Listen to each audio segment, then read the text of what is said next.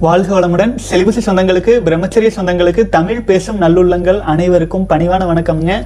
ஹரி ஓம் ஸ்ரீ மைம் கிளிம் சவும் சந்திரலட்சுமி நமக. கிரம் கிரிம் ஸ்வர்ணலட்சுமி நமக. வங் சங் டங் ரிங் வீரலட்சுமி நமக. ஓம் ஹம் சர்வ பாக்கியலட்சுமி நமக.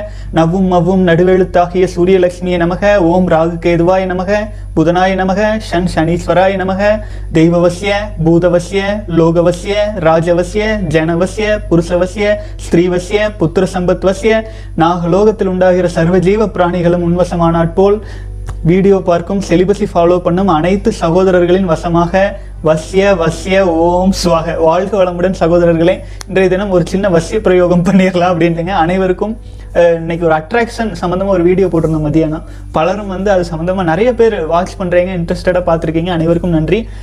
மேலும் இன்னைக்கு வந்து பார்த்தீங்கன்னா நம்முடைய ஒரு சகோதரரின் அனுபவத்தோடு பல்வேறு இன்ட்ரெஸ்டிங்கான விஷயங்கள் நம்ம வரிசையாக பார்க்க போகிறோமுங்க சகோதரர்கள் தொடர்ந்து ஸ்கிப் பண்ணாமல் முழுசா பாருங்க. நிறைய இன்ஃபர்மேஷன்ஸ் இருக்கும். இன்றைய தினம் அறுபத்தி மூன்றாவது நாள் வந்துட்டு இருக்கோம். வாழ்க வளமுடன். இன்னைக்கு வந்து பார்த்தீங்கன்னா நம்முடைய சகோதரர் ஆங்கிலத்தில் தான் எழுதியிருக்காருங்க. நான் இருந்தாலும் சகோ ஆங்கிலம் வேண்டாம் தமிழ்லேயே சொல்லுங்கன்னு நீங்கள் சொல்கிறதுனால ஆங்கிலத்தில் இருக்கிறது நான் தமிழ் பெயர்த்து பெயர்த்து நான் உங்களுக்காக சொல்லிட்டு வரேன். வணக்கம் பிரகாஷ் அண்ணா. என்னுடைய பெயர் குமார். நான் திருப்பூரில் வசித்து வருகிறேன். இப்போது நான் என்னுடைய கதையை விளக்கமாக உங்களிடம் சொல்கிறேன். இது வந்து செலிபஸை ஃபாலோ பண்ணுவதனால் ஏற்படும் பெனிஃபிட் கிடையாது. ஆனால் ஒரு அவேர்னஸ் கிரியேட் பண்ணுவதற்காக நான் என்னுடைய அனுபவத்தை எழுதியிருக்கிறேன். என்னன்னு போட்டிருக்கீங்க? வாழ்க வளமுடன் சகோதரன். இரு வயதாக அதாவது ஒன்பது வயதில் இருக்கும் பொழுது என்னுடைய எப்போதும் போல என்னுடைய பெற்றவர்களும் மற்றவர்களைப் போல மிகவும் பாதுகாப்பான சூழ்நிலையில் என்னை வளர்த்து வந்தார்கள். ஒன்பது வயதாக இருக்கும்போதே என்னை பெற்றவர்கள் என்னிடம் லேப்டாப்பை கையில் கொடுத்து விட்டார்கள் அப்போதே நான் ஏதோ ஒரு கேம்ஸ் விளையாடும் ஆர்வத்தில் நான் கேம்ஸ்னு டைப் பண்ணிட்டு உள்ள போயிட்டு இருக்கீங்களே ஒரு அது எதிர்பாராத விதமாக அடல்ட் கேமாக இருந்து விட்டது அதை பார்த்தவுடன் எனக்கு ஒரு நிமிடம் ஸ்டன் ஆன மாதிரி இருந்துச்சு. இருந்தாலும் நான் வந்து இது தவறு அப்படிங்கிற ஏதோ ஒரு உள்ளுணர்வு சொன்னதுனால நான் அதுலேருந்து உடனடியாக நான் வெளியில் வந்துட்டேன். அதுக்கப்புறம் ஒன்பது வயது முதல் படிப்படியாக நான் அந்த குழப்பத்தில் முதல் அனுபவத்திலேருந்து வெளியில் வந்த உடனே திரும்பவும் நான் அதில் சிக்கிக்கொள்ளலை. அப்புறம் என்னுடைய வாழ்க்கையில் நான் அதன் பிறகு பெரிய பெரிய ஆபாச விஷயங்களை பார்க்கல. என்னுடைய வகுப்பில் நான் மிகச்சிறந்த பிரைட்டஸ்ட் சில்ட்ரனாக வா இருந்தேன். அப்போ நான் சின்ன சின்ன தப்பு பண்ணியிருக்கேன். அதாவது சின்ன பொருள்களை எடுத்து வச்சுக்கிறது பொய் சொல்றது அந்த மாதிரி குழந்தைத்தனமான விஷயங்களில் நான் பண்ணிட்டு இருந்தேன். அதன் பிறகு நாட்கள் சென்று கொண்டிருந்தது. இரண்டாவது முறையாக என்னிடம் மொபைல் ஃபோன் எனும் ஒரு அரக்கன் என் கையில் சிக்கிச்சுங்க அதன் மூலமாக நான் திரும்பவும் ஆபாச விஷயங்களை தேடி பார்க்க துவங்கிட்டேன். பதிமூணு வயதிலிருந்து படிப்படியாக சுய இன்பம் அப்படிங்கிற ஒரு போதைக்குள்ளே நான் சிக்கியிருந்தேன். அப்போது சிறு சிறு விதங்களில் நான் மட்டும் அதை கற்றுக்கொண்டதோடு இல்லாமல் என்னுடைய சகோதரருக்கும் அதை நான் சொல்லிக் கொடுத்து இருவரும் சேர்ந்தே அந்த தவறான விஷயங்களை இணைந்து செய்வது போல நான் இது ஏதோ மிகப்பெரிய சாதனை என்றும் இது ஒரு யாருக்கும் கிடைக்காத ஒரு சந்தோஷத்தை நான் ரகசியமா கண்டுபிடிச்சிட்ட மாதிரியும் எனக்குள்ளாக தோன்றிய அந்த உணர்வு என்னுடைய மூடத்தனத்தை நான் நன்றாக இப்போது உணர்கிறேன். ஆனால் அந்த பதிமூன்று வயது முதல் என்னுடைய அந்த தவறான பழக்கமானது துவங்கிவிட்டது. அதன் பிறகு பத்தாவது படிக்கும்போது தினமும் ஒரு முறையாவதினும் சுய இன்பம் செய்யும் வேலையை நான் துவங்கிவிட்டேன். வாழ்க்கை என்பது மிகவும் கொடுமையாக சென்று கொண்டிருந்தது. ஒரு குழந்தைக்கே உரித்தான அந்த கியூரியாசிட்டி மற்றும் ஒரு ஒரு உற்சாகம் போன்ற விஷயங்களை எல்லாம் நான் இழந்துட்டு ரொம்ப சோகமான ஒரு மனிதனாக ஒரு போலியான மாஸ்கினை அணிந்து கொண்டு போயிட்டு இருந்தேன் அப்போ ஈவன் வந்து என்னுடைய அடிக்ஷன் வந்து ரொம்பவும் மோசமாக போயிட்டு இருந்துச்சு அப்புறம் மேலும் நான் பார்க்கும் பெண்களை எல்லாமே தவறான கண்ணோட்டத்தில் என்னுடைய கேர்ள் ஃப்ரெண்ட்ஸு டீச்சரு ஈவன் என் தாயாரை பார்க்கும்போது கூட அந்த மாதிரியான எண்ணங்கள் தோன்றும் அளவுக்கு மோசமான மனநிலையில் நான் வந்து வளர்ந்துட்டு இருந்தேன். இது எல்லாத்துக்கும் இந்த ஆபாச விஷயங்களை பார்க்கறது தான் காரணமாக இருந்துச்சு. இது வந்து எனக்கு வந்து ஒரு மிகப்பெரிய அழுத்தத்தையும் பல முறை நான் தனிமையில் சுய இன்பம் செய்த பிறகு அழுகும் சூழ்நிலையையும் உருவாக்கிட்டே இருந்துச்சு. நான் வந்து சின்ன வயசில் கிரியேட்டிவிட்டி அண்ட் ஸ்மார்ட்டான பையன் அப்படின்னு பேர் வாங்கியிருந்தேன். பட் எல்லாமே போச்சு இந்த பத்தாவதுலேருந்து. அப்படி இருந்தாலுமே என்னுடைய பூர்வ புண்ணியமோ தெரியவில்லை. நான் பத்தாவதுல ஓரளவு நல்ல மதிப்பெண்ணோட தான் அந்த அரைகுறையான கவனத்தோடு படிச்சிருந்தா கூட ஓரளவுக்கு பத்து பன்னெண்டாவதுல வந்து மார்க் வாங்கியிருந்தேன். என்னுடைய சகோதரரும் இதே போல சுயன்பம் ஈடுபட்டிருந்தாலும் எப்படியோ ஸ்கூல் ஃபஸ்ட்டாக வந்துட்டாரு. யோசிச்சு பாருங்க சுயன்பம் செஞ்சுட்டே ஒரு மனிதர் ஸ்கூல் ஃபஸ்ட் அளவுக்கு வர்றதுக்கு வாய்ப்பு இருக்குதுன்னா அது செய்யாமல் இருந்தா இன்னும் எவ்வளவு தூரம் அச்சீவ் பண்ணியிருக்க முடியும்?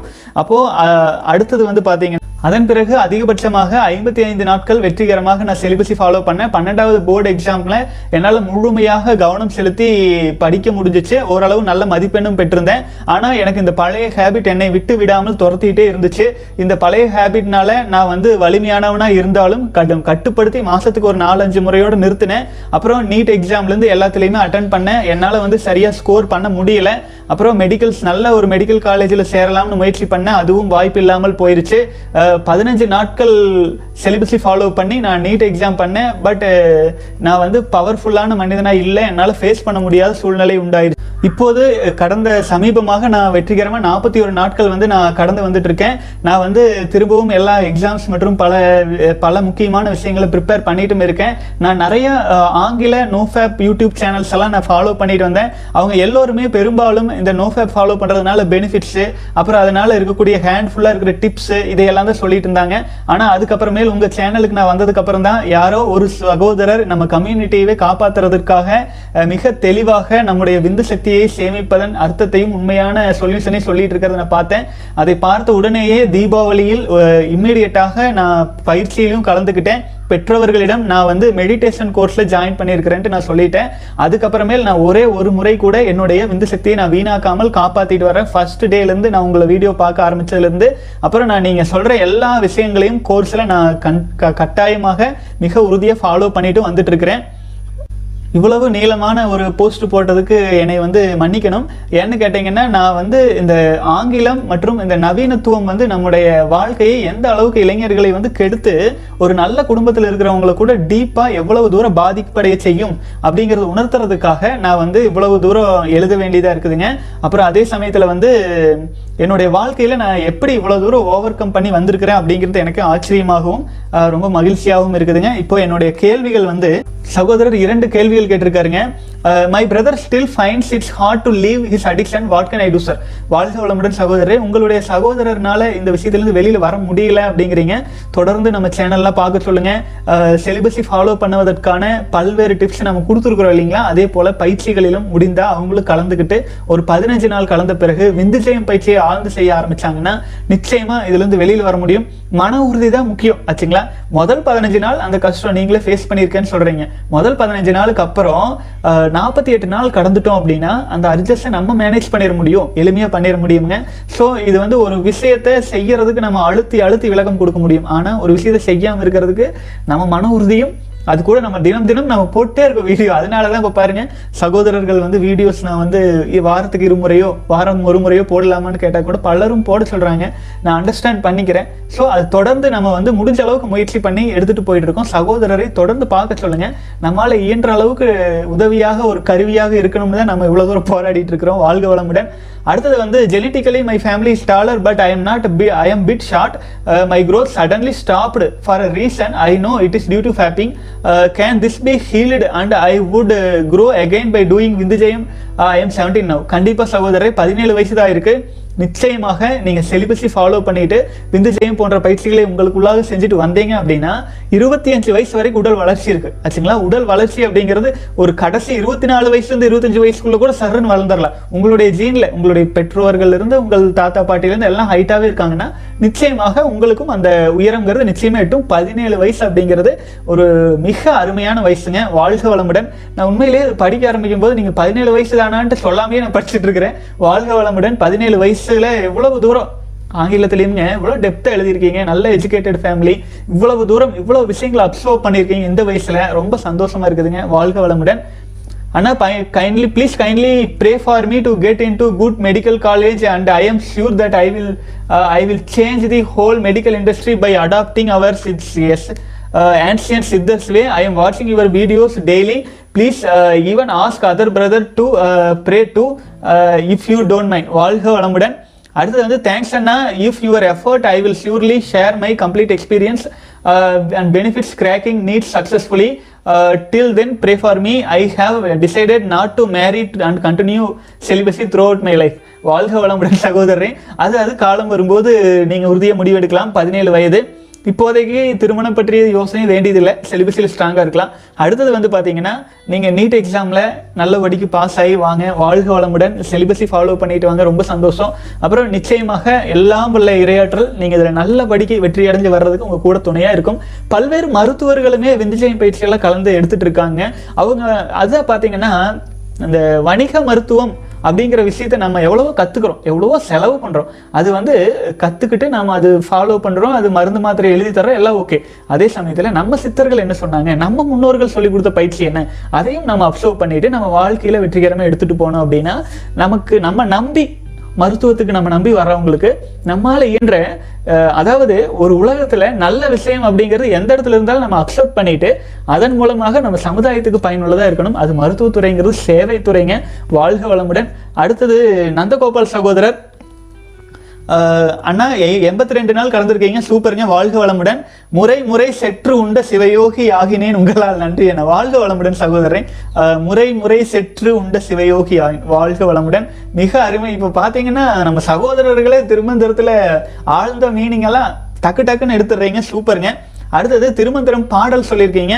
அதையும் படிச்சிடலாம். வேங்கட நாதனை வேதாந்த கூத்தனை வேங்கடத்துள்ளே விளையாடு நந்தியை வேங்கடம் என்றே விரகரியாதவர் அஹ், தாங்கவல் லா ருயிர் தாமரி யாரே? வாழ்க வளமுடன். அதாவதுங்க இதில் வந்து மீனிங்ஸை வந்து நம்ம எடுத்துக்கிட்டோம் அப்படின்னா ஒரு இரண்டே இரண்டு இந்த பாடலுக்கு விளக்கம் கொடுத்துட்டுங்க. அதுக்கப்புறம் நான் மறுபடியும் முழுசாக போடுறேன். உங்களுக்கு தெளிவாக புரியும். இந்த இரண்டு வார்த்தைகள் அதிகமாக வரும்.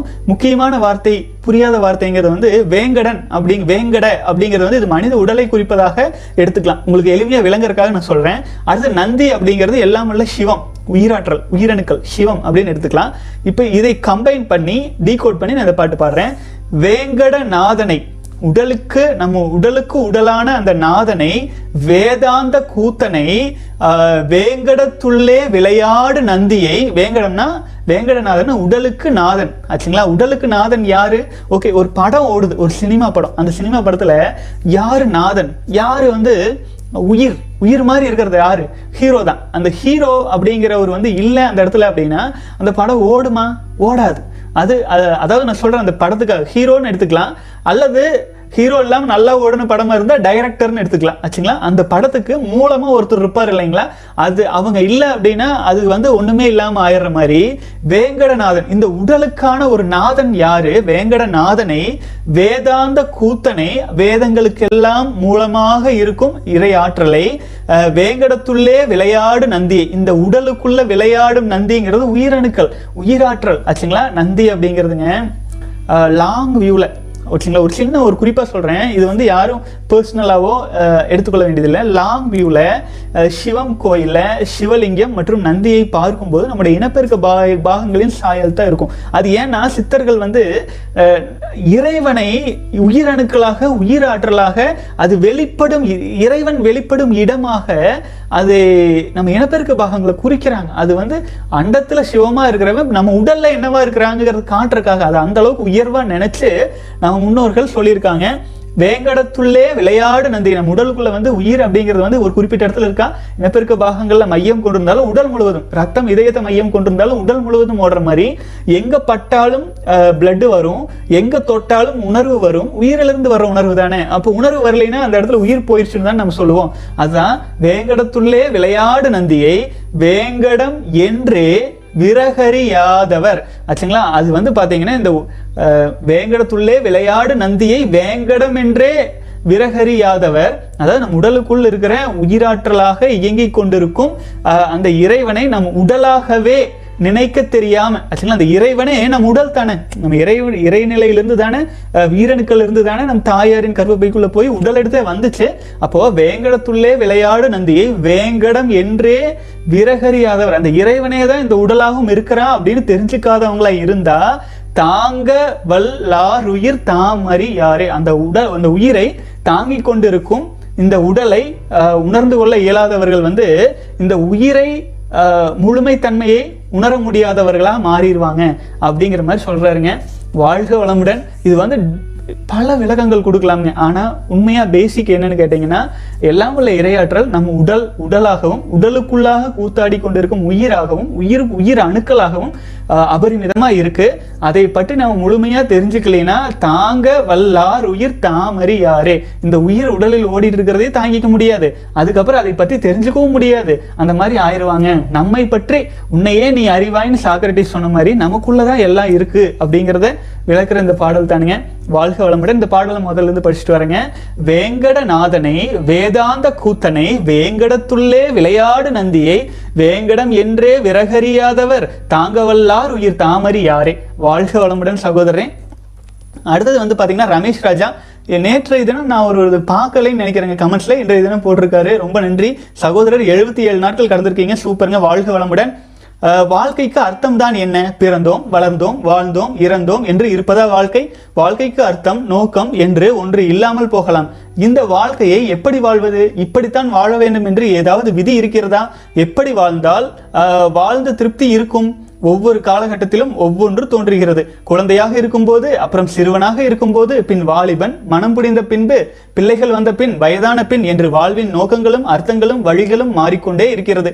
ஒரு காலகட்டத்தை விட்டு அடுத்ததற்கு போகும்போது முந்தைய காலகட்டத்தில் நாம் உணர்ந்தது சிறந்தது முக்கியமானது என்று நினைத்தது எல்லாம் நகைப்புக்கு இடமாகி போகிறது. அஹ், சொப்பு சட்டியும் பொம்மைகளும் இளைஞனுக்கு அர்த்தம் இல்லாததாக தெரிகிறது. காதலும் அதன் வசீகரம் வசீகரங்களும் வயதான கிழவனுக்கு அர்த்தமின்றி தோன்றுகிறது. பின் எதுதான் சாஸ்வதம்? அவையார் சொல்கிறார் நான்கே நான்கு சொற்களில் மொத்த வாழ்க்கையும் அடக்கி அறம் பொருள் இன்பம் வீடு பேறு. இப்படித்தான் வாழ வேண்டும். இதற்கு வெளியே வாழ்க்கை இல்லை. எது அறம் பொருளை தேடி எப்படி சேர்க்க வேண்டும்? இன்பம் என்றால் என்ன? எப்படி முக்தி அடைவது? பாடல்.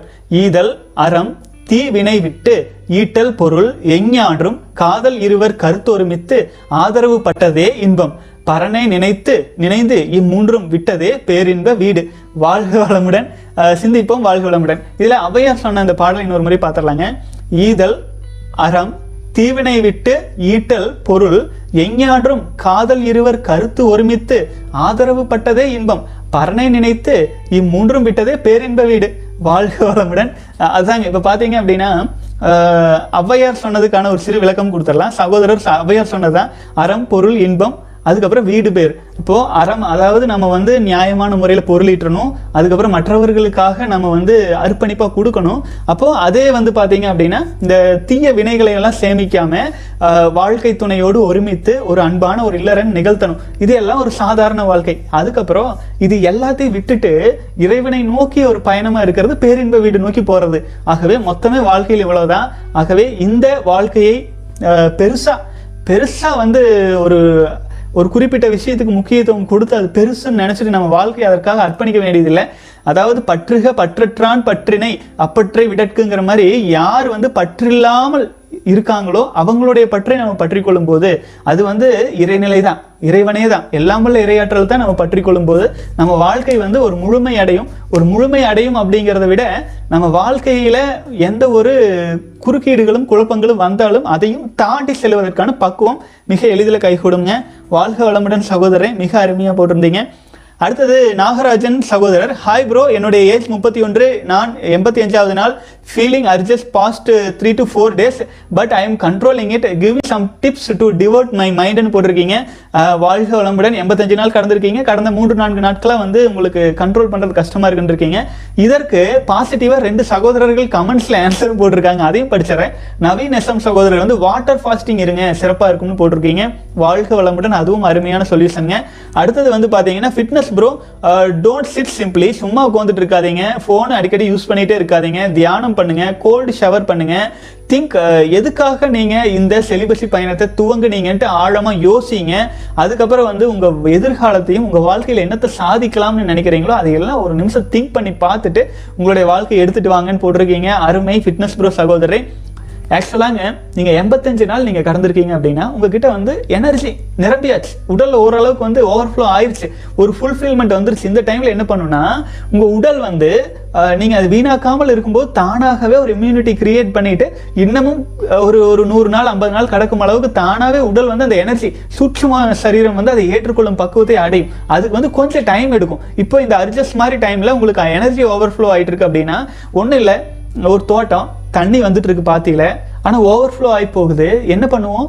தண்ணி வர்ற வேகத்தை கொஞ்சம் ஸ்லோ பண்ணுவோம். வர்ற வேகம் மீன்ஸ் எப்படி? வாட்டர் ஃபாஸ்டிங் இருக்கலாம். உணவு மூணு வேளை சாப்பிட்டா ரெண்டு வேளை பண்ணலாம். ஒரு கண்ட்ரோல் கிடைக்கிற வரைக்கும். ஆச்சுங்களா? அப்போ பாத்தி மீறி போயிடுச்சுன்னு வைங்களேன் அந்த பாத்தி உடஞ்சிரும். அதனால அது ஓடாமல் இருக்கிறதுக்காக கொஞ்சம் கண்ட்ரோல் இப்போ வண்டி ஓட்டிட்டு போகிறோம் தொண்ணூறுலேயே தான் போகன்ட்டு இல்லை. பிரேக்கும் போடலாம் இல்லைங்களா? அது மாதிரி ஒரு இருபத்தி நாலு மணி நேரம். இல்லை ஒரு த்ரீ டேஸ் வாட்டர் ஃபாஸ்டிங் இருக்கலாம். அப்போ நம்ம சகோதரர் சொன்ன மாதிரி அது வந்து ஓவர் ஃப்ளோனால இல்லை. சூழ்நிலைகளில் சிக்குண்டு உங்களுக்கு வீணாக்கணுங்கிற எண்ணம் தோணிட்டு இருக்குதுன்னா இந்த மாதிரி ஃபாலோ பண்ணலாம். கோல்டு ஷவரு அப்புறம் எ- மனதை வந்து ஊக்கப்படுத்திக்கிறதுக்கு எதுக்காக நம்ம ஸ்டார்ட் பண்ணோம்? இதுக்கு முன்னாடி எவ்வளோவெல்லாம் கஷ்டப்பட்டுருக்குறோம் எவ்வளோவெல்லாம் நம்ம தவறுகள் செஞ்சுருக்கோம் இப்போ திருந்து இவ்வளோ தூரம் வந்திருக்கோமே.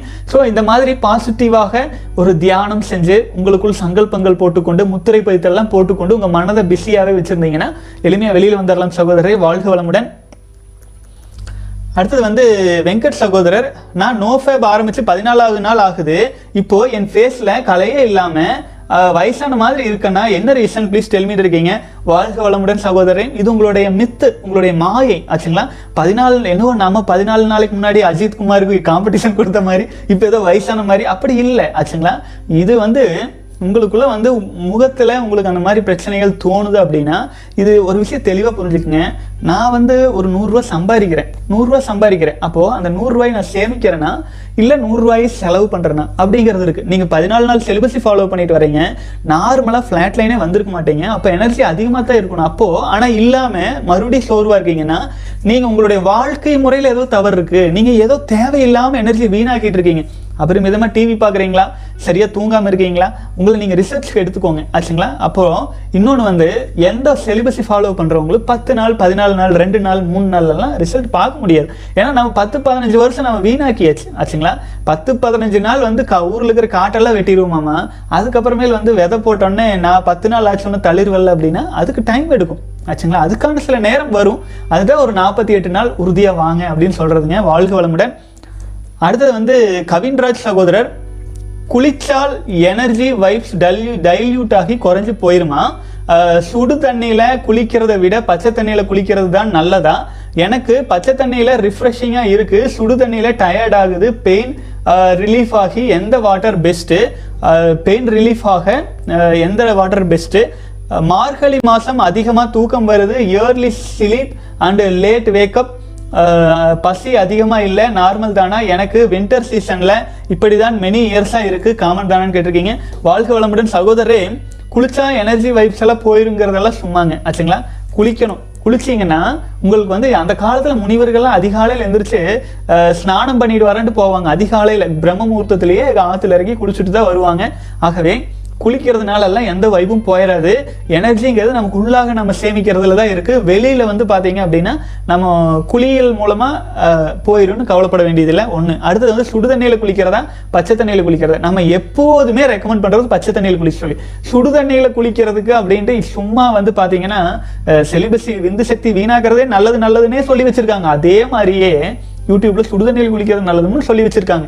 அது நம்மை பலவீனப்படுத்திடும் சுடுதண்ணியில குளிச்சா நம்மள மேலும் பலவீனமாயிரும். அதாவது உடலில் உள்ள சிற்றறைகள்லாம் ஓப்பன் ஆயிரும். செல் தோல் சிற்றறைகள் சிற்றறைகள்லாம். ஆச்சுங்களா? அது இயற்கையே கிடையாது. ஆச்சுங்களா? சுடுதண்ணியில குளிக்கிறதுங்கிறது இயற்கை கிடையாது. ஆகவே சுடுதண்ணி குளியல் அப்படிங்கிறது நோய்வாய்ப்பட்டவர்களும் பலவீனமானவர்களும் வயதானவர்களும் சுடுதண்ணியில் குளிக்கலாம். இளைஞர்கள் பச்சை தண்ணி தான் பெஸ்ட் அதுவும் அதிகாலையில் எந்திரிச்சோன்னா பச்சை தண்ணியில் குளிச்சா நாள் முழுவதும் உற்சாகமாக இருக்கும். நீங்களே சொன்ன மாதிரி பச்சை தண்ணியில் குளிச்சா உற்சாகமாக இருக்கும். ஆனால் குளியல் முறை எப்படின்ட்டு நம்ம தனி வீடியோஸ் நிறைய முறை போட்டிருக்கோம். தயவு செஞ்சு சர்ச் பண்ணி பாருங்க. எப்போதும் பச்சை தண்ணி தலையில ஊத்தி தான் உடம்புக்கு இறக்கணும். இப்போ தலைபார தலை சூட்டுலேருந்து உடல் சூடு எல்லாம் குறைஞ்சிட்டு போகும். அதன் பிறகு நீங்க தியானமும் தவமும் செஞ்சீங்கன்னா அதன் பிறகு வர்ற தவ சூடுங்கிறது ரொம்ப நல்லது. தூக்க சூடுங்கிறது கெடுதல். ஆக்சுவலா தூங்க எந்திரிச்சோடனே வர்ற சூடு கெடுதல். ஆனால் தவம் பண்ணிட்டு உடம்புல வர்ற சூடு அப்படியே இருந்தால் ரொம்ப நல்லா இருக்கும். அதுதான் வைப்ஸ் நல்லா தியானம் பண்ணதுக்கப்புறம் வர வர்ற உடல் சூடு இருக்கும் பாருங்க. நீங்கள் எந்திரிச்சோன்னே தொட்டு பார்த்தீங்கன்னா சூடாக இருக்கும். அந்த சூடு நல்லது.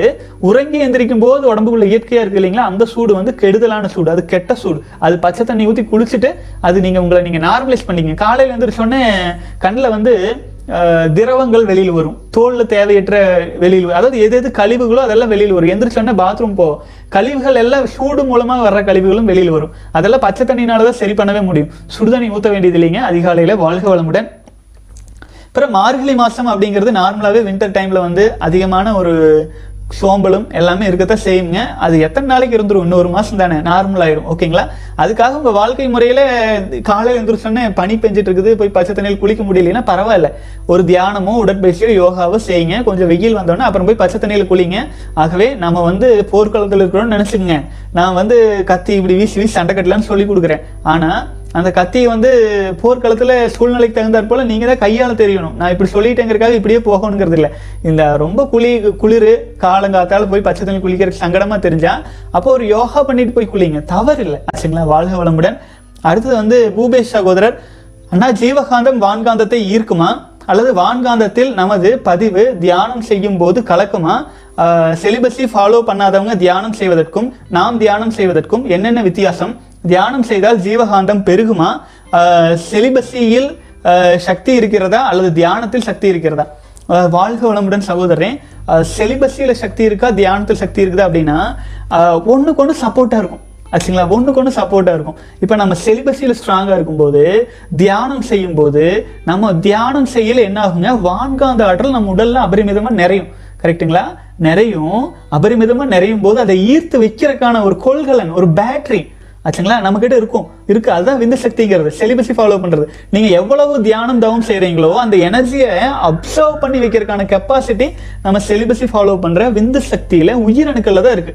அப்போ சாதாரண மக்கள் வந்து செலிபஸை ஃபாலோ பண்ணாம தியானம் பண்ணும்போது விந்து சக்தியை விரயம் செஞ்சுட்டே தியானம் பண்ணும்போது எவ்வளவுதான் மணிக்கணக்கில் தியானம் பண்ணாலும் அவங்க கிட்ட இருக்கிற கொஞ்சோண்டு பேட்டரி இப்போ ஒன்றும் இல்லைங்க.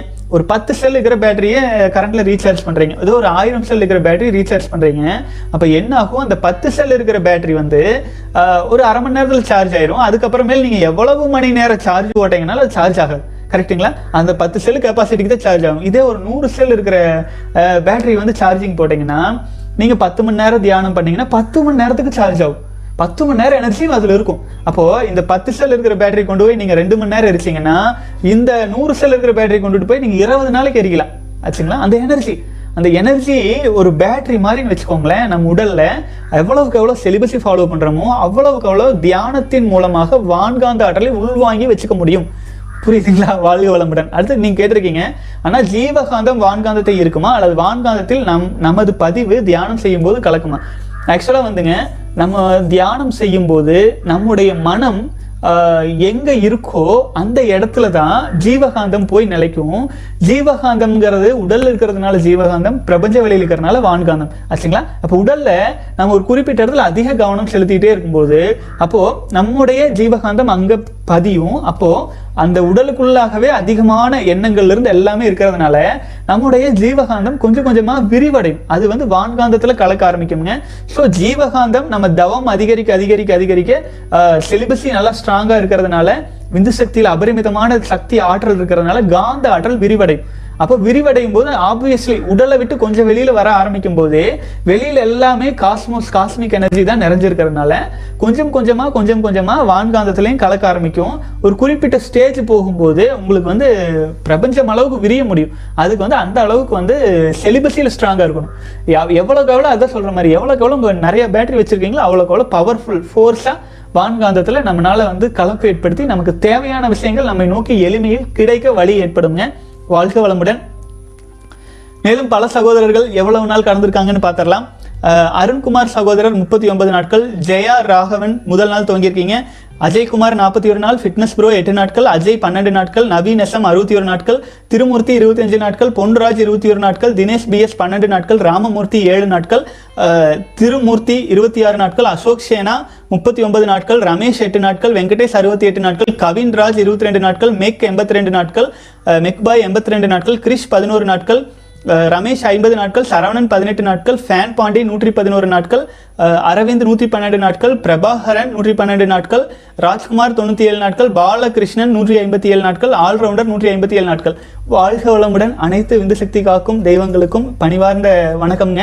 சகோதரர்கள் உங்கள் லட்சியம் ஈடேறும் வரை மன உறுதியோடு செலிபஸில் நீங்கள் தொடர்ந்து பயணிக்கலாம் எல்லாம் உள்ள இரையாற்றல் உங்களுக்குள்ளாக இருந்து உங்கள் வாழ்க்கையை வந்து ஒரு சாதனையான வாழ்க்கையை மாற்றட்டும். வாழ்க வளமுடன் தொடர்ந்து மீண்டும் நாளைய தினம் அடுத்த வீடியோவில் சந்திக்கலாம்ங்க. பல சகோதரர்கள் வந்து வீடியோஸ் வந்து டெய்லி போட சொல்லி சொல்லியிருக்கீங்க.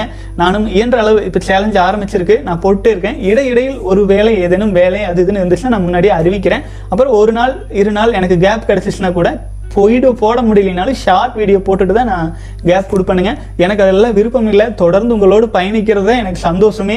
வாழ்க்கையோட எனக்கு ஒரு அர்த்தம் அப்படிங்கிறது உங்கள் கூட பயணிக்கிறதுல தான் இருக்குது இறைவனால் பணிக்கப்பட்டதுனால தொடர்ந்து பயணிக்கலாம் சகோதரர்களை. வாழ்க வளமுடன்.